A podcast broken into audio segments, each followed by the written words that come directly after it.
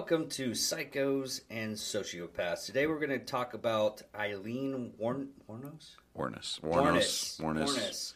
Warnes. She- Yeah. uh, there was a lot of depictions of movies. Uh, the main one that a lot of people uh, talk about is the movie Monster with Charlize Theron because she went overweight, ugliered herself up so she can actually do the role because that chick went through a freaking ugly forest and slammed down to a uh, just a bonfire crap dumpster fire. and her and her girlfriend and girlfriend that uh we'll, we'll get to the girlfriend, but she was ugly too.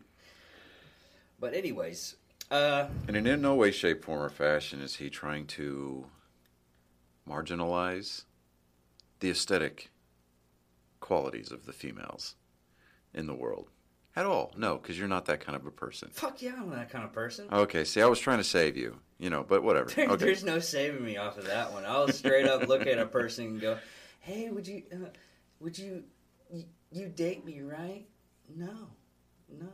I had um get off really off topic on this one. This will be the last episode we do, by the way. The cancel culture will get a hold of us pro- pretty proper. yeah, our pop- we could do this stuff right now because they're popularly so low. No, I had a, I, I literally had a chick one time. Uh, The internet like, is forever. I know, right?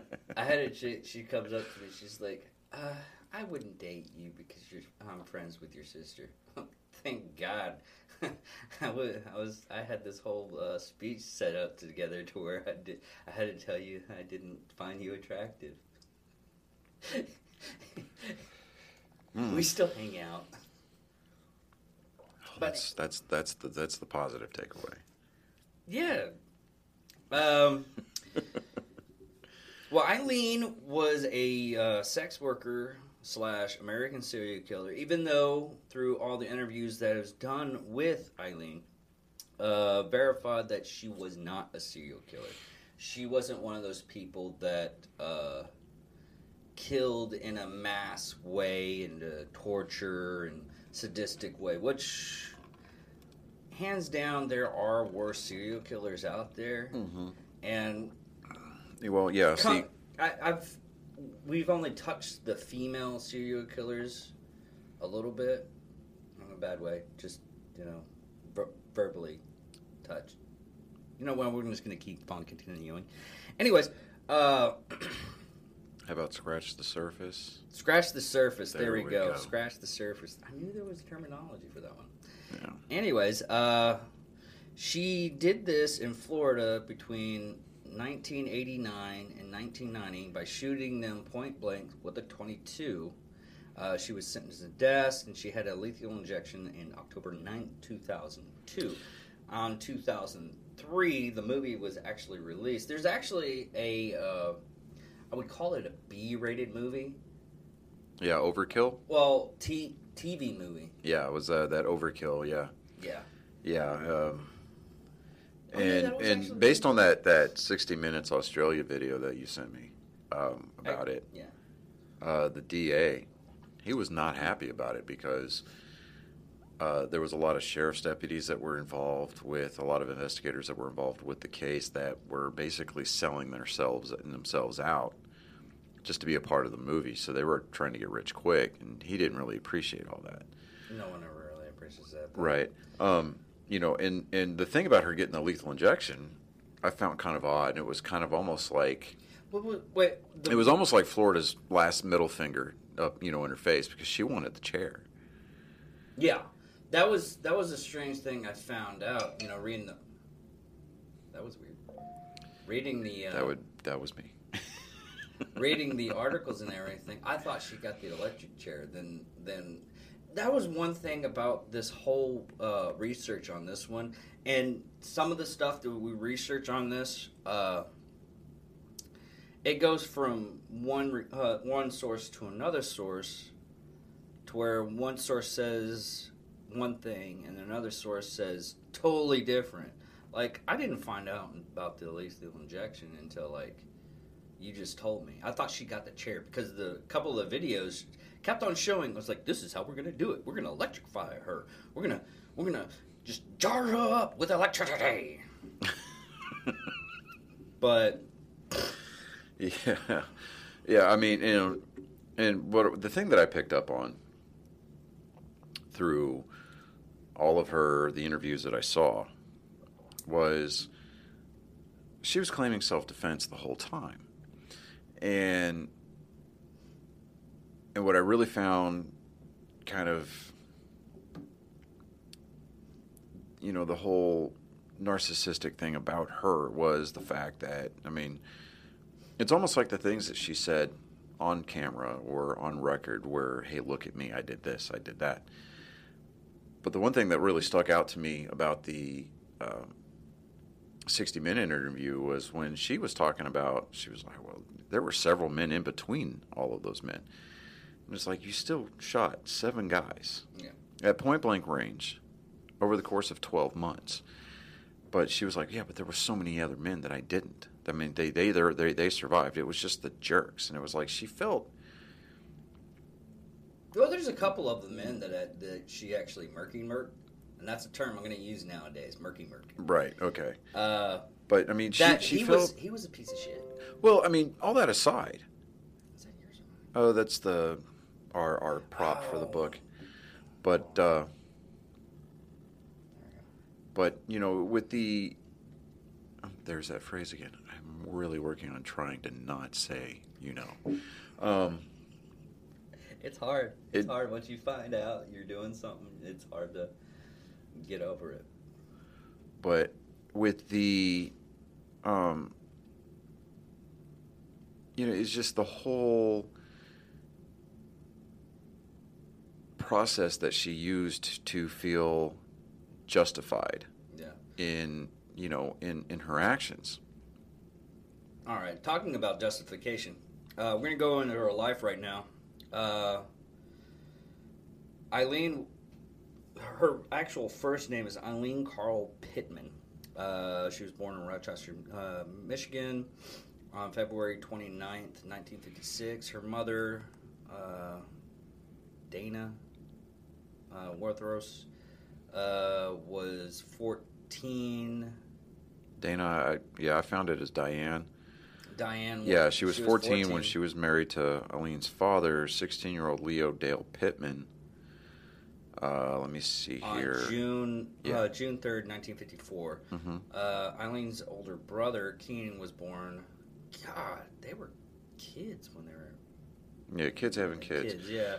Uh, After this is two years of the marriage uh, and two months uh, before Aileen was born, David filed for divorce. Uh, he was actually incarcerated at the time of the birth and is diagnosed with schizophrenia and, uh, and later convicted of sex crimes against children. Uh, he committed suicide by hanging in prison in 1969. Uh, in 1960, when the see it just jumps around way too much on this one. Yeah, um, yes, and what I found. Okay, so in '60, uh, Aileen was almost four years old.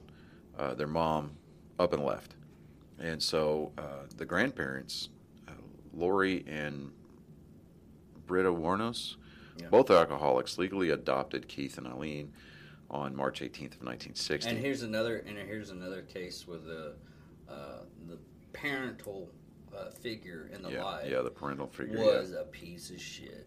Yeah, because it shows by age 11, Aileen was turning. Uh, Well, I She say was turning tricks. because I found I found thirteen to eleven, and the reason why she was turning tricks because the grandfather was raping her, and so and also the uh, older brother. Yeah, okay, I see where that. Yeah, okay. So, but I got I got it from one article. It was thirteen, so I just say pre. Yeah, so yeah, from either from age 11 to to, to 13, um, she would be beaten, and before beating her, he'd make her strip down. Um, at the age of 14, and and even that age is debatable. Uh, yeah, I found but- pre preteens yet again. Yeah, she got she got pregnant after having uh, being raped either by her grandfather himself or by a friend of his. Um, she gave birth to a boy at the home, or at a home for unwed mothers on March 23rd in 71. Uh, she placed the uh, kid up for adoption. You almost kind of want to know where the you know where the son is. You know, just to kind of. find anything. I, I. I didn't either. So and I think that that actually kind of in a way, I think it's a good thing. yeah, it's good to actually keep that out. Yeah, because Some some some things should never be. yeah, it, you know what is it? The son, you know, uh, revi- or is, is responsible for the sins of the father, or something like that. yeah. But um, let me see here. A few months after her son was born, she dropped out of school. Her grandmother died of liver failure, and then she was kicked out of the house about age of 15. Then the grandfather died of suicide because of all this stuff that he probably ended up doing. But uh, she she started working her way up and down the street, you know, up and down the highways of Yeah, Florida at first as a it was, it was like uh, cigarettes and alcohol and drugs Mhm. and food, uh, and then, well, actually, her grandfather threw her out of the house by fifteen, and like I said, we really can yeah, verify, and that's when she actually started uh, supporting herself as a sex worker. And she wasn't like she even said in the interview, it's like I wasn't a high uh, high price. It was forty to hundred dollars. yeah. Well, and, and she she said in that interview on 60 Minutes Australia was uh, she kept her prices low because she wanted her customers happy. You know, I'm sitting here thinking to myself, okay, uh, but she, was just fuck ugly though. Well, I think a lot of that is but the byproduct of her drug abuse. No, have you seen her Eh. teeth? I mean, it looked like Byproduct of her drug abuse. okay. You know, and, and not to disparage against a particular sect of, of drug abusers, but you know, if you speak Mexican American, you're not going to have the best grill in the entire world. Okay, yeah. So, um, I like that Mexican American. I literally thought it was like, are, are you trying to say Mexican? No, I'm not. No, No, no. Okay, that makes sense now. So she met a 69 year old yacht club president named Lewis Fell. Uh, they got married in 76. Uh, they announced their nuptials uh, in the local papers, uh, society pages. So basically, this was her foray into gold digging, I guess. Yeah. But uh, she would uh, continually get in, you know, confrontations at the local bar. She went to uh, jail for assault briefly. Uh, she also hit her husband with his own cane, leading him to gain a restraining order against her within weeks of the marriage. Uh, she returned to Michigan, where in uh, July of '76 she was arrested in Antrim County and charged with assault dist- or disturbing the peace for throwing a cue ball at the bartender's head. So you you could you could argue that I don't think she was angry at all with her life. Well, she had some issues with I with don't- I temper, don't, I don't think. but uh, I think. I mean there were some other things that were going on in her life where like her brother Keith, uh, he died of uh, esophageal cancer. Mm. Uh, she received ten thousand dollars from his life insurance, and her and uh, Fell annulled their marriage on July twenty first after nine weeks. She was given, let's see here, uh, in August of that same year, hundred five dollar fine for drunk driving. She used the money inherited from her brother to pay the fine and spent the rest within two months buying luxuries, including a new car, which she wrecked shortly afterwards. So yeah, back in the day when ten thousand dollars could get you a, a, a pretty pretty good distance. But um, eighty one, she was arrested in Edgewater, Florida, for armed robbery uh, armed robbery of a convenience store. She stole thirty five dollars and two packs of cigarettes. Sentenced to prison in eighty two. She was released in, uh, in June of eighty three. May 1st of 84, she was arrested for attempting to pass forged checks at a bank in Key West. Uh, November 30th of 85, she was named as a suspect in the theft of a revolver and ammunition in Pasco County. So she she had I mean her life just from the get-go. It was a shitstorm. Yeah, yeah, it was a shitstorm. So she I, I don't want to say she didn't have much of a chance, but She didn't give herself a chance. yeah, she didn't give herself a chance because we we all have that that in you know that that um, that fight or flight You know, that, that, that gift of free will. You know, the one that God gives us that gift of free will. So, you know, to say that she could blame this on all of her upbringing and stuff like, yeah, you can go get counseling for it, you can get therapy for it, and you can rise above it. You can remove yourself from those er- environments, and that's fine. But ultimately, you know, we're we're all responsible for the decisions that we make, Yeah. for the actions that we take, all of that. And do I think that environmental factors played played a part in it to a degree, but not enough to the point where you can say you take your hat off and rest it on that and say, "This is why I, I am the way that I am." I don't buy it because with, I mean, especially people with uh, PTSD, anger issues, and things of that nature. I think the anger, as far as like PTSD is concerned, I think that it's a byproduct of the PTSD itself. And we need to make the conscious decision to own those demons. So she could have made that conscious decision to own the demons that were in her life. And once she declared herself an owner over those demons, she could have, you know, she could have made those choices to remove herself from those situations. And she, she could have actually become a very productive member of society but she chose to give in to those those ghosts. She chose to give in to those demons, and the narcissism just played right into it. And she really, I think, I wonder if narcissism is a byproduct of all the stuff that you have to keep on telling yourself, like at that situation, at, at that situation, to where you have, it's basically your brain telling you, okay, this is wrong, but you can't, you you have to deal with this way instead of this way. at a point, I think it does. And the reason why I say that is not not to contradict myself from a few minutes ago, but I think it does to a certain point because once you start telling yourself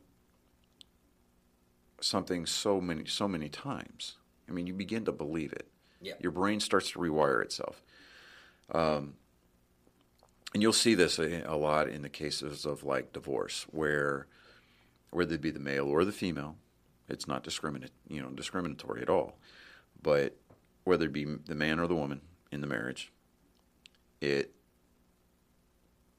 when somebody feels like they've been slighted or they are constantly exposed to enabling behaviors From the female or from the male. Right, whether it be through friends, whether it be through family, it's like, oh well, you're justified in doing this because of, even if, even if the accusation, even even if even if what you're you know you're going off of is unfounded, okay. Like say, the female were to come in and say, well, I'm going to cheat because I was told you cheated. Well, you know, how about you get your facts together before you go and throw your legs open? Exactly. And you know, I've or- never understood that. Right. And it's like two wrongs don't make a right. So, you know, and, and, you know, and, and if you, you're in that, in that situation, you, you have to, you almost have to owe it to yourself to, well, there is no almost to it. You have to owe it to yourself to make sure that you're giving yourself the due diligence of making sure you've got your facts straight before you start taking these, you know, these decisions. Because ever, you know, it eventually it'll lead into a very slippery slope, and then you'll just go down that rabbit hole, and you'll never come back and you you see it a lot in you know throughout society and especially with the way that social media has enabled these behaviors you get these people that are just you know they've forgotten what it's like to get punched in the mouth you know not to advocate physical violence but i'm just saying like back in the day like you and i when we went to school people didn't bring guns to school i mean they did but they stayed in the sh- they stayed in the gun racks in the back of these rednecks trucks Yeah. you know, and, I and mean, it was fine. But if we had a score to settle with somebody, you didn't go shooting the place up. No. You whooped their ass either after school or you did it in the bathroom between classes. Well, it's like uh, talking about ownership on something like that. I remember one time they had this stupid punching game. It- it- even thinking of it now, it was really ridiculous. It was just see how tough you are, basically. Anyways, I did to one guy one time, and we constantly did it to each other. And then one day he had uh, something wrong with his family or something like that, and I didn't know, and I did it, and square in the face. Went to principal office. Principal was like, uh, Mr. Dickerman, uh, was it your fault or was it his fault? I was like, honestly, it was my fault. And and then I asked, I asked him, I was like, hey, I and this is at a young age, Mhm. which is really perplexing for me that I was actually this concerned about other people. Right. I was like, dude, you never hit me in the face like that. We've been doing this often. What happened? I was like, well, my mom got on to me about some stuff. I was like, okay, I'm going to own this. Don't worry about it. It's all on me. Because it, it was my fault that initiated it. Yeah. I initiated it. So I'm going to go ahead and take ownership of it. And the principal was, well, the vice principal at the time, she had, she's like, you're taking ownership? I was like, well, I hit him Yeah. even though he was like, well, he shouldn't have wrecked like like like that. I probably did a good thing. That could have been something a lot worse.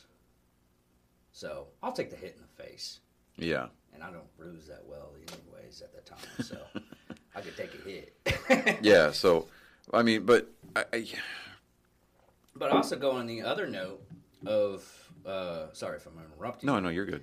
But going on the other aspects of things that happened to me in my lifetime that really should have made me it, going toe to toe with the, uh, most of the stuff that's happened in my lifetime with the death of my mother uh, committing suicide, uh, one of my exes taking my son, having it a birth in her bathroom and throw, th- throwing away the body. I mean, this is horrible stuff that has gone through my lifetime. And uh, also, uh, I was basically taking care of a 18 month old uh, kid, and the kid had to go back to the mother. And I found out after the fact, after the murder, uh, because the boyfriend bashed the baby's head in.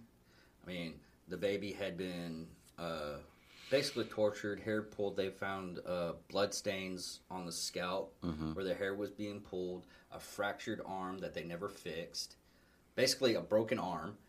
Uh, and that broke me. Yeah. And it took me about two years to get my fucking head right. But I'm one of those types of people that, unless it's an A10, it's not going to kill me. I'm gonna, I'm gonna go up a little bit better in my life. And- Yeah. But there are people that are will, uh, that can and withstand that kind of punishment and everything and make it better. I mean, there's there there's there's a laundry list of people that actually have hor- more horrible stories than I do Yeah. about. I mean, uh, I know a person that had the same mo. She didn't turn into a killer. She actually became a really good prosecutor, Mm-hmm. And it's just the type of person, really. Yeah. Yeah. I mean, it's it's it's it's about our. I guess it's about the decision making processes that we're you know that that we're able to acquire. Now, whether that be through the way that your parents instructed you or what, I, you know, I, I, I think that a lot of the society's problems boil down to parenting, and you know, the overall destruction of the family unit. Mm-hmm. But you know, it, it- every every you know you're you're always going to find a bad apple. And and then that's not giving them a free pass to say, "Oh, well, you're just a bad apple." So, yeah. No, that's not what I'm saying.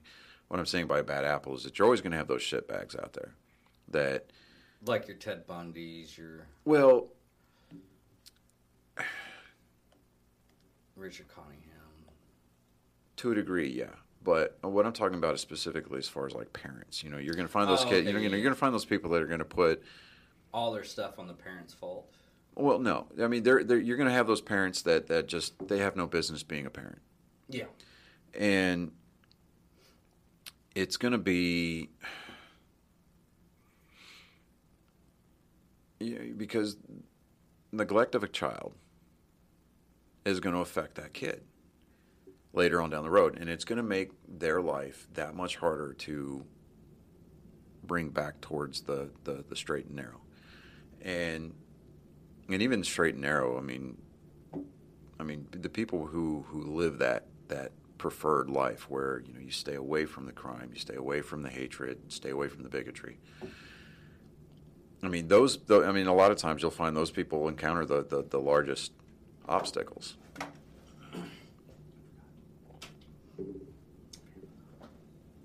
But I haven't ha- heard the fan when, when I was running or the air conditioner, you know, when I'm doing the film and everything. Gotcha, gotcha. But uh, you know, getting back to Aileen, she felt she. I mean, she was just bitter, and she chose to live in that. And and almost to her defense, it's it's it's easier to live bitter than it is to have that that that degree of forgiveness that you need to move past things. I mean, it's like it's, it's she found that as a comfortable place for her, and over time, it just became uh, institutionalized into her head that you know that this is the way that the that, that I need to live.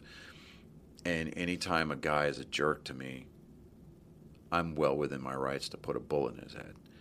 You know, and, and it was I it, it just the longer that that behavior, the longer that that state of mind continued, it just compounded and it, it just built up layers to the point where You become numb to the. yeah, you just become numb to it. And I mean, if you if you go back and you look at her criminal history, I mean, armed robbery, uh, check forgery, su- suspected theft of a revolver, um, car theft, resisting arrest, obstruction of justice.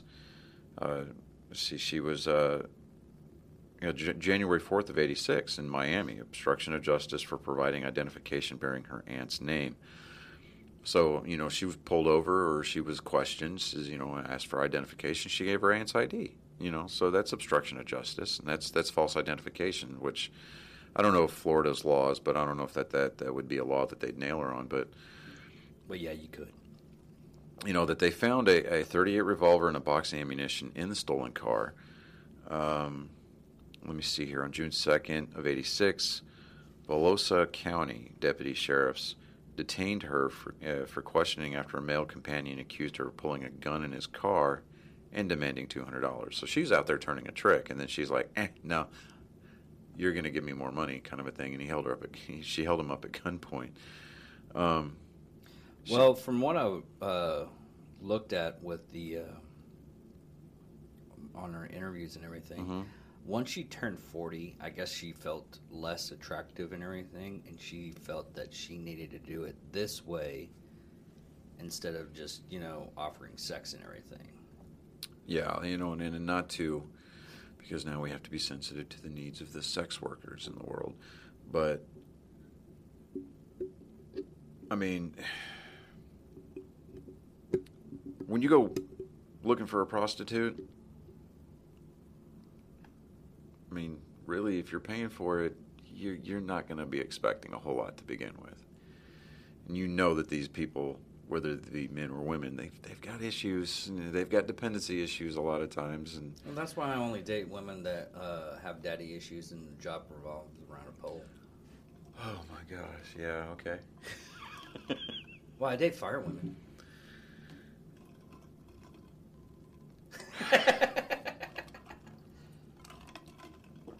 I hate you sometimes. Um, so she met eventually who became her Gay lover. gay lover, uh, Tyria Moore. And let me see here at a lesbian uh, lesbian bar in Daytona Beach. Yeah. She was a hotel maid. They moved in together, and Warnes sus- supported both of them with her earnings as a sex worker. And on July 4th of '87, Daytona police or beach police detained them both at a bar for questioning regarding an incident in which they were accused of assault and battery with a beer bottle. Um, let me see here. There was uh, she was accused of. Uh, she accused a Daytona Beach dr- bus driver of assault. She claimed that he pushed her off the bus following a confrontation. Uh, Moore was listed as a witness to the incident up until uh, up until her execution. Warnes still claimed that she was in love with Tyria Moore. Which is really funny about that whole thing. Yeah, Is- considering that Tyria Moore became the star witness in Yeah. the state's case against her. Yeah, she just flat out just went up to uh, of the course and was like, "Yeah, she told me she just killed a guy, and she was just totally all right with it." And then I just went, "Well, Yeah, she looked at that as her golden ticket to get out of everything. So she Yeah. was like, you know, in exchange for my information, I want immunity, which I think that the prosecution gave her. yeah, But I mean, there's a list of of Aileen's uh, victims. There's a Richard Charles Mallory, uh, age 51. He was killed November 30th of 89. He was a, an electronic store owner, electronic store owner in Clearwater. Um, he was a convicted rapist whom she claimed to have killed in self-defense. Uh, she said she was sodomized, brutally beaten after being beaten to or driven to an abandoned area for sexual favors. Um, two days later, they the the sheriffs in that county found his body, or found his abandoned vehicle rather, and his body was found several miles away in a wooded area.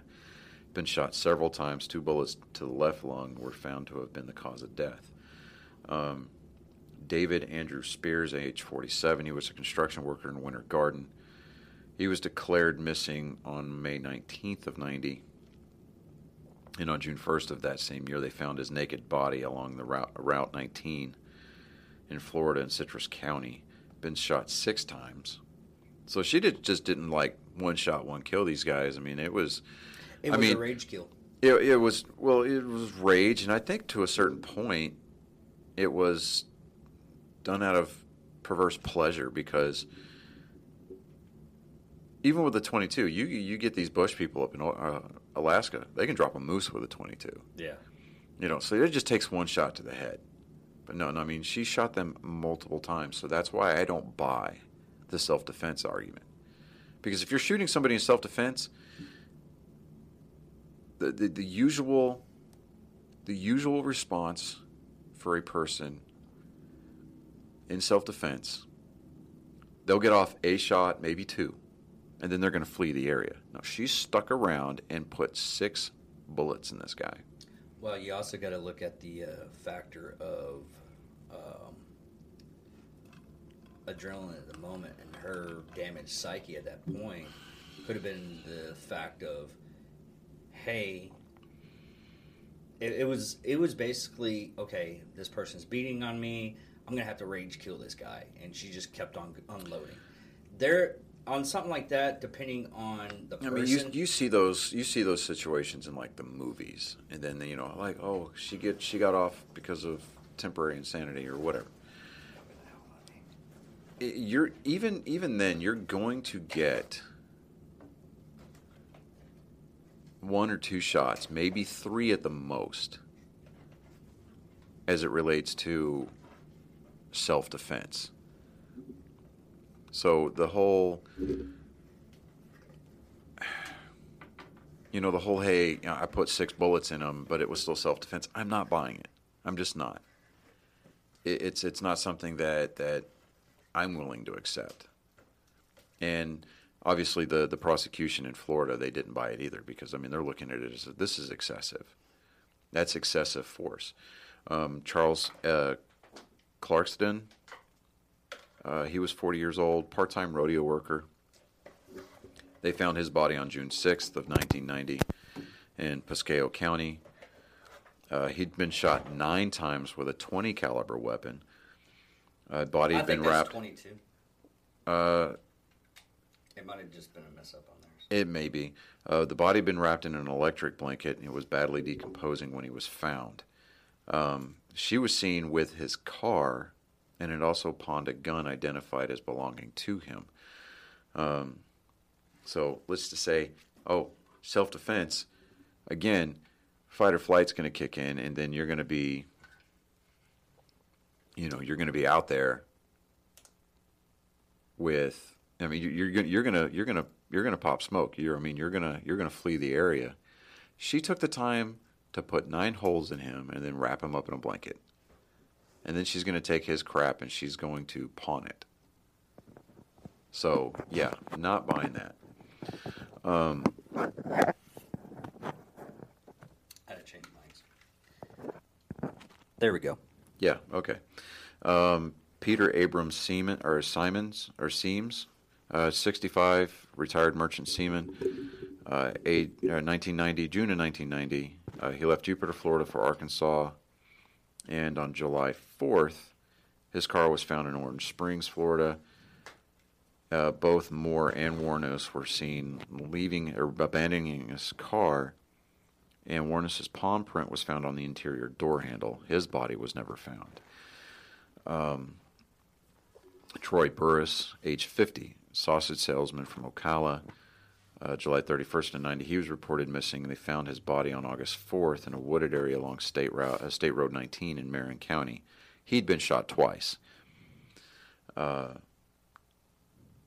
Charles Richard Humphreys. He was 56. Found him on September 11th of 1990. He retired Air Force ma- uh, uh, Air Force major and former state child abuse investigator and former chief of police. Um, September 12th of 90, they found his body in Marion County. He was fully clothed and had been shot six times in the head and torso. He was found in Shawnee County. So again, she goes. I mean, it, the whole self-defense. I mean, to her credit, between Burress and Humphreys, yeah, so the MO changed a little bit. She only shot him twice versus this Humphreys guy. She shot him six times. Yeah, that was the one thing that just really messed uh, everything up for me because of the basic fact of uh, you have a couple of them that looked like they were going to be dirt But this is just me observing what I'm reading. Right. And when you get down to the last ones, it just seems like these people their mo of uh, of what they are could be totally different. Of course, this is right. a different time frame too. And then there's Walter Antonio, age 62, uh, trucker, security guard, and police reservist.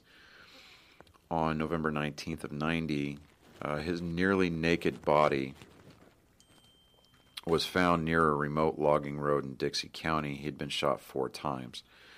Five days later, his car was found in Bre- uh, uh, Brevard County. So I mean, it, there's there's a lot of you know, it, it just with those seven guys. Yeah. I, I, I, again, I just I don't buy the whole self defense argument. And, and and if you watch enough interviews of her, her story kept evolving. It kept changing. She would change the little details here and there, and you could almost some some people could chalk that up. Well, you know, recollection is different at different points. Some things may spark a memory here, may spark a memory there. No, she was a avid liar to where to the point where all of her stuff was uh, changing really fluidly. Yeah. So all the stuff you really couldn't. I and even when you look at the court case uh, at the end of the court trial, uh, what she was doing, it was hilarious. In, in my opinion, it was hilarious only because by the time that uh, everything was going through, the judge was making his statement and the jury was making their statement. And she kept like, I mean, she would look at the jurors and uh, Y'all like at one point, of shit. Y'all, I'm going to heaven. Y'all going to hell. Yeah, you know, she's like, I'm going to be up in heaven. Y'all going to go to hell. And she was sitting at one point told one of the jurors that she hopes that her his his wife and daughters are being raped right then. Yeah, it was she. She was not sane at all. She I was mean, high shy of and what's really sad is, is throughout this whole thing, uh, a person, I got it right here, uh, uh, Eileen uh, Poehler. Uh, she's a, a, Christian advocate that ended up adopting her. Yeah. thinking, thinking that, that she's going to have a life sentence, they're going to take a vacation down the road. I mean, yeah. she she was very hopeful. She was very hopeful, but what ended up happening is she, she ended up getting the chair. Well, the injection chair, not the electric chair. Even though most of the interviews and every uh, this whole thing uh, researching is very hard because you can even even from the actual reporters, you're getting one words on one uh, one variation on one side and a totally different variation on the other. Yeah. Uh, but it it was. Uh, I had uh, mentioned to you on the way over here. Yeah. You know, when I saw that interview uh, with the adopted mom, the shirt she was wearing, I initially thought, thought she was another inmate. Yeah, You know, and I was like, yeah, taking going, care of the horses. Yeah, at- I'm at the like, farm. what kind of Florida shit is this? like, oh my god. Well, you actually be surprised. You know what? I wonder if she was. I didn't find it. I, I don't think so because the, makes- more footage from that uh, that later on in the interview. I mean, she had the the dangly earrings, and I think it was just a, a striped top that she was wearing. It was almost like a scrub top because she had jean shorts on with sandals. Um, I mean, I know I know Florida operates on a different wavelength than everybody else, but I don't think that they were going to be like that laxed because you know those earrings could technically be used to be you know fashioned into weapons, that kind of thing. But no, they actually. You'd be surprised what they're allowed to have. Uh, makeup and everything like that. They're allowed to have earrings as long as it's not like. Even even the guys are allowed to have earrings. It it some of the stuff is very weird. I'm just I'm just curious about this whole thing because I want to take a better look about that. Um, scene.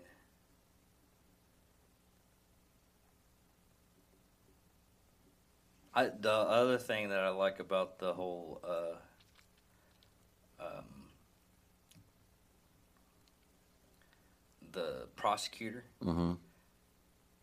is uh, no, that's not that. That's an actual. That's not an inmate. I, I can tell right now just because the uh, camera angle and everything like that. They actually keep the horses. You you know what I found funny? Um, I found funny like when they interviewed her public defender. I'm like I'm sitting here thinking to myself, this is about a Grizzly Adams reject looking dude who wants to be a folk singer. Yeah, He that was, really- singing in the car about plea deals, and I'm like, what is this guy's deal? You know, Yeah, no. and, and I'm sitting there thinking to myself, I'm like, you know, because the, the interviewer looked at him and goes, "Did it ruin your career?" He was like, "Oh yeah, it didn't do me any favors." You know, I'm sitting there thinking to myself, "Dude, you're not doing yourself any favors either." Well, this is It this. it, it could have been. It could have changed up because this is done in like the '90s, and it, it took about uh, ten years or so to actually uh, murky murk her in the uh, electric chair. But it, I, I still like how she was actually caught. It was. Uh, uh, I guess it was a sting operation. They actually found out where she was and everything, and it was a sting operation to the point to where uh, cop came in, got her to uh, come out, and there were six other cops. and arrested her there. She and even even then was like I was playing my favorite song, and I kind of got upset about that, and I got arrested. I'm like, oh my god, some people just have this uh, euphoria of how things are supposed to go down. You know what I what I found funny too. When you talking about her favorite song, it was uh, the Randy Travis. I'm digging up bones. Oh yeah. Yeah, and I'm like, huh, okay. You know, you almost have to like, okay, so with the uh, the You- You're basically going, huh? You This- went with that? yeah the 60 minutes uh, Australia interview that, that that she gave, like that whole piece that they put together. You know, you, almost have to get well, you really do. You have to give the Australians a lot of credit there because they're they're looking at this at this whole story and and for the interviewer for the journalist that did it I, I can't remember her name right now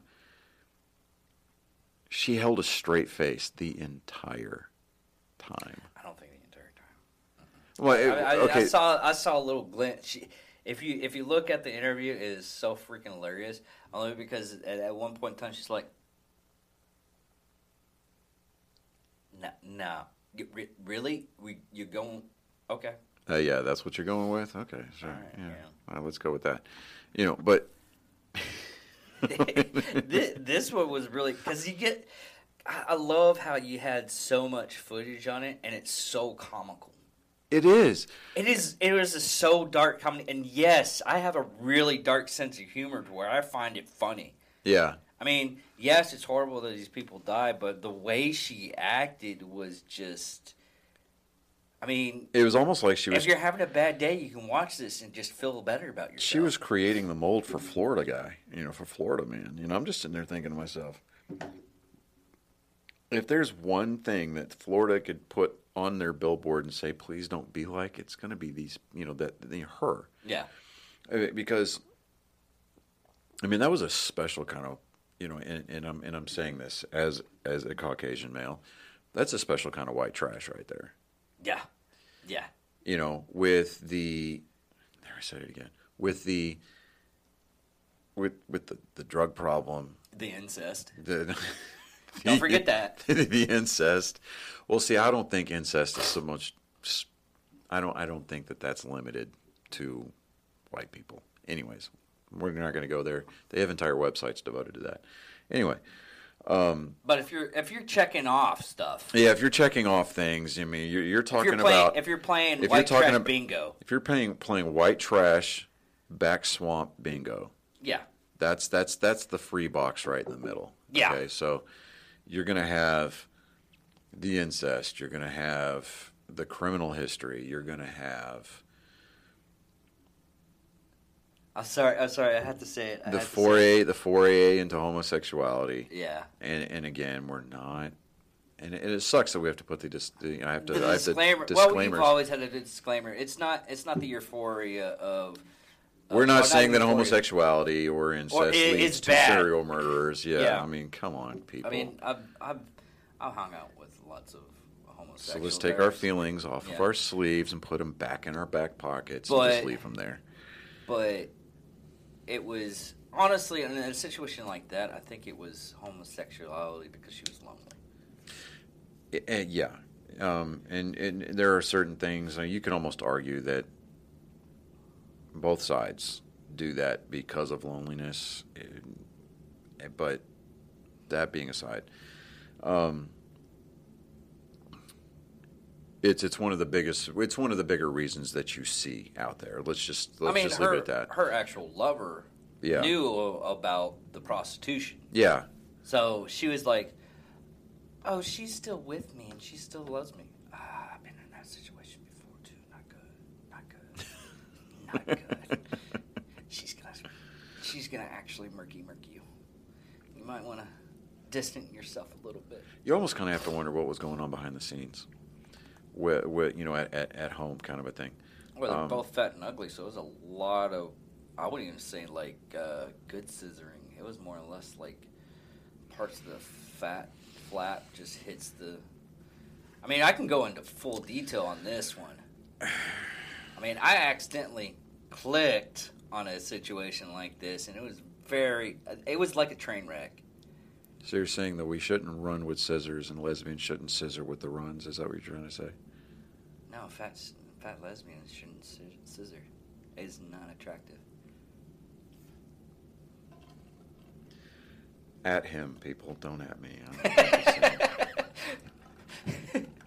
but no, uh, that was another thing. Is uh, on her her last meal. Uh, apparently, this is reading off of some of the stuff that I was looking at. They got like a twenty dollar limit on their last meal. Uh, the only thing she asked for was a cup of coffee. She was totally all right. She was literally wanting death. yeah. She's she said she was tired of the of the, the press. She was tired of the, the pictures, the interviews. She was tired of people talking about her. And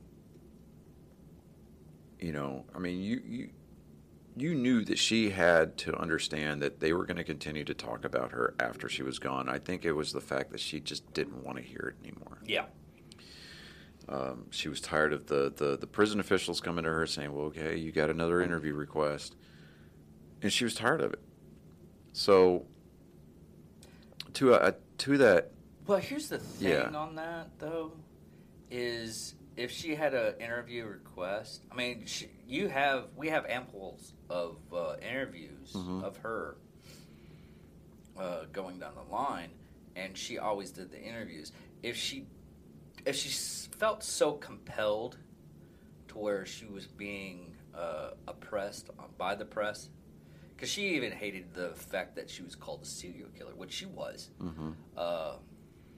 She she even said, "Hey, I'm not a serial killer because most serial killers that I know of are they torture their victims and everything. I'm not. I don't tor- tor- I didn't torture them. I just shot them and killed their money. Yes, it was wrong, but Yeah. they got- And and all of her murders aside, she had a really huge effect on pop culture going forward after she was executed. how so? I never. Uh, well, okay, so in 03, the movie Monster with Charlize Theron. Um, back on the 16th of this month, actually, it was announced that Voltage Picture, Pictures acquired the worldwide rights, worldwide rights, thank you, I can speak English, uh, for a, uh, a production called American Boogie Woman, which is a prequel to Monster. Um, let's see, there was the television movie Overkill that we had talked about earlier. That was released in 92. That starred Jean Smart as Aileen. There was an antagonist in 02 for an episode of Law and Order SVU. Uh, an episode called Chameleon. Maggie Patterson, which was the pro, uh, protagonist's name, uh, was a prostitute who mur- murders her customers based on Wuornos. Uh, she'd been mentioned on crime television series as uh, Criminal Minds.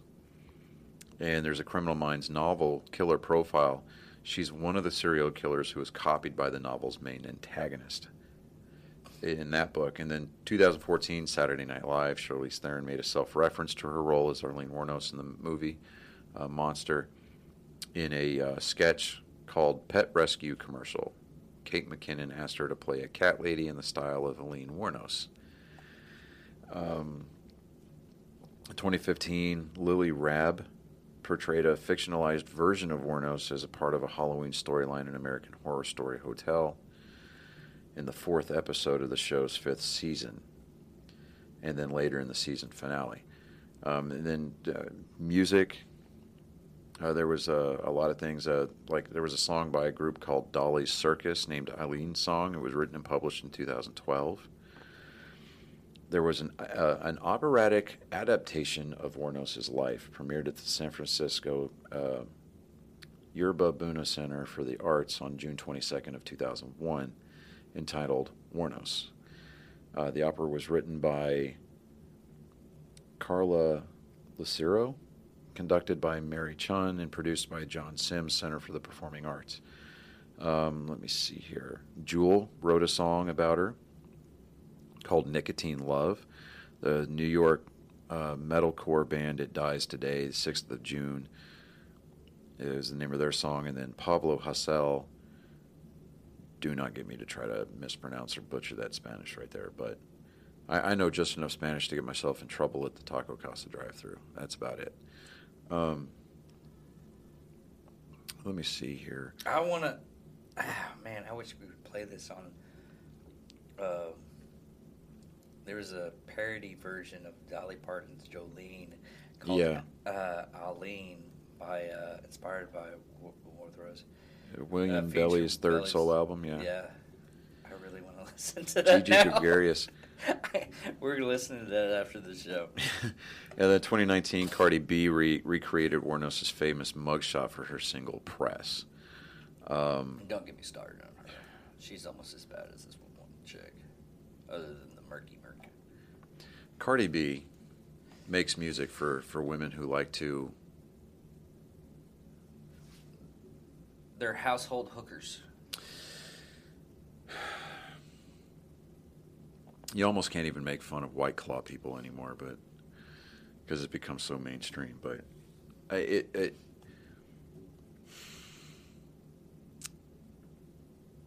yeah, no, just I don't have a I don't have a favorite. I do I don't care for Cardi B. I don't care for her music. I don't even think that she's all that attractive. I'm surprised she's still not arrested after she. Uh, well, it's uh, the statute of limitation on what she did. Oh yes, yeah. Because that, oh, I'm, it's one of those things. It's like Cardi B's this, this, this. She changed so much, and when she became a rapper, I'm like, no, she No, did she this didn't. while she was trying to be a rapper. Yeah. Uh, let me see here. Uh, 2020, a rapper named Sadistik released Aileen Wuornos, a song dedicated to her on his Delirium EP. So, I mean, she's constantly coming up in pop culture. Well, all the serial killers, really. Well, In one form of fashion.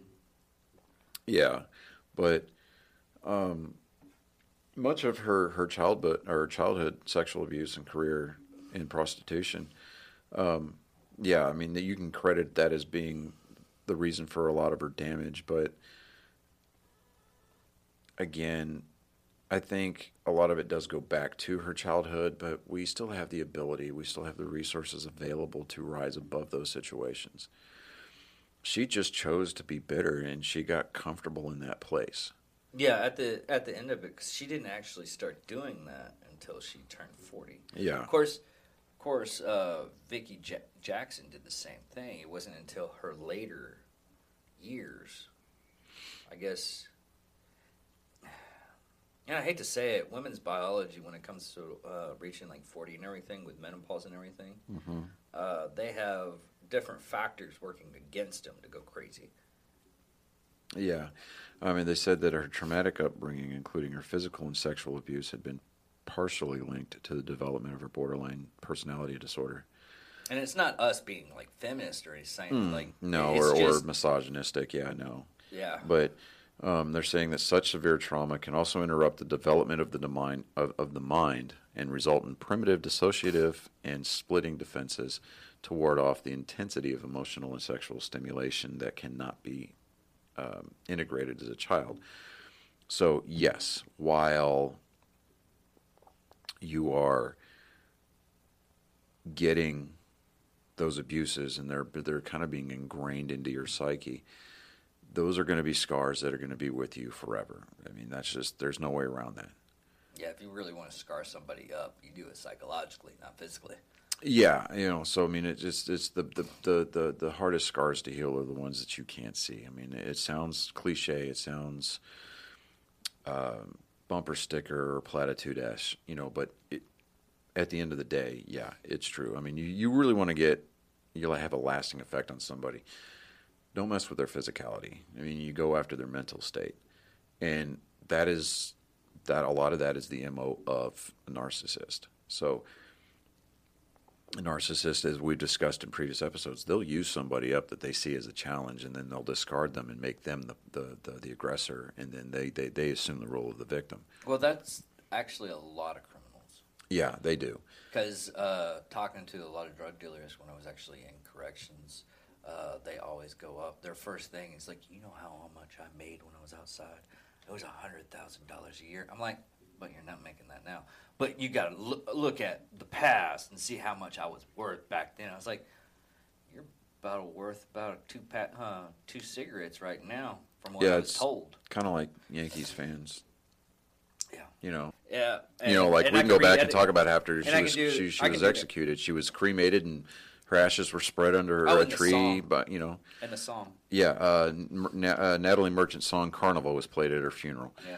Um, well, I can edit edit that if I wanted to, but Yeah, we have so many lo- low on views and everything. People will be like, "Well, this is kind of quirky." Yeah. Okay. But uh, One day we'll we'll actually grow up and be like an actual honest to god podcast with you know structure and substance to it. You know, it'd be nice. those aren't fun. I watched those, and those aren't fun. Well, like okay, so like Mike Rose, the way I heard it, I love that podcast. And yeah, he gets straightforward and everything. But uh, look at Time Suck. He does the same thing that we're doing, yeah, but he does a lot of comedy in between. And half the time, I'm like, listen to it. It's like, is that real? so you're And saying I should start bringing Nerf guns to the to, to the studio?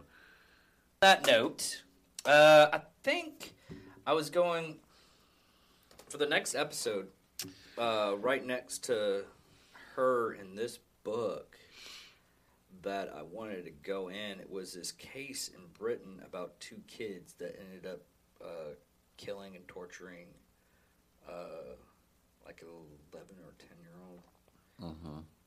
And I want to go over the kids that kill type deal. Yeah, there was another thing too I picked up on. It was um, an Australian serial murderer. Can't remember his name off the top of my head. Um I saw uh, a, a, a piece about it um about two girls that escaped. Uh, they were hitchhikers in uh, Australia. They were tourists basically, and he picked them up and took them to a place called Salt Creek, and tried to bash them with a hammer. Tried to rape one of them, and they both escaped. So I, you know, I was like, hey, well, that kind of intrigued me a little bit because you know this guy, he was just like Mr. Jekyll and Doctor, you know, Doctor Jekyll and Mr. Hyde. Here we go. Uh, Robert Thompson and John Venables. I don't know if I'm getting that right. Uh, we'll go over that next week. It happened in 1993. But uh, yeah, check us out on Facebook. Comment if you want. Uh, Mm-mm. And we'll catch you next time.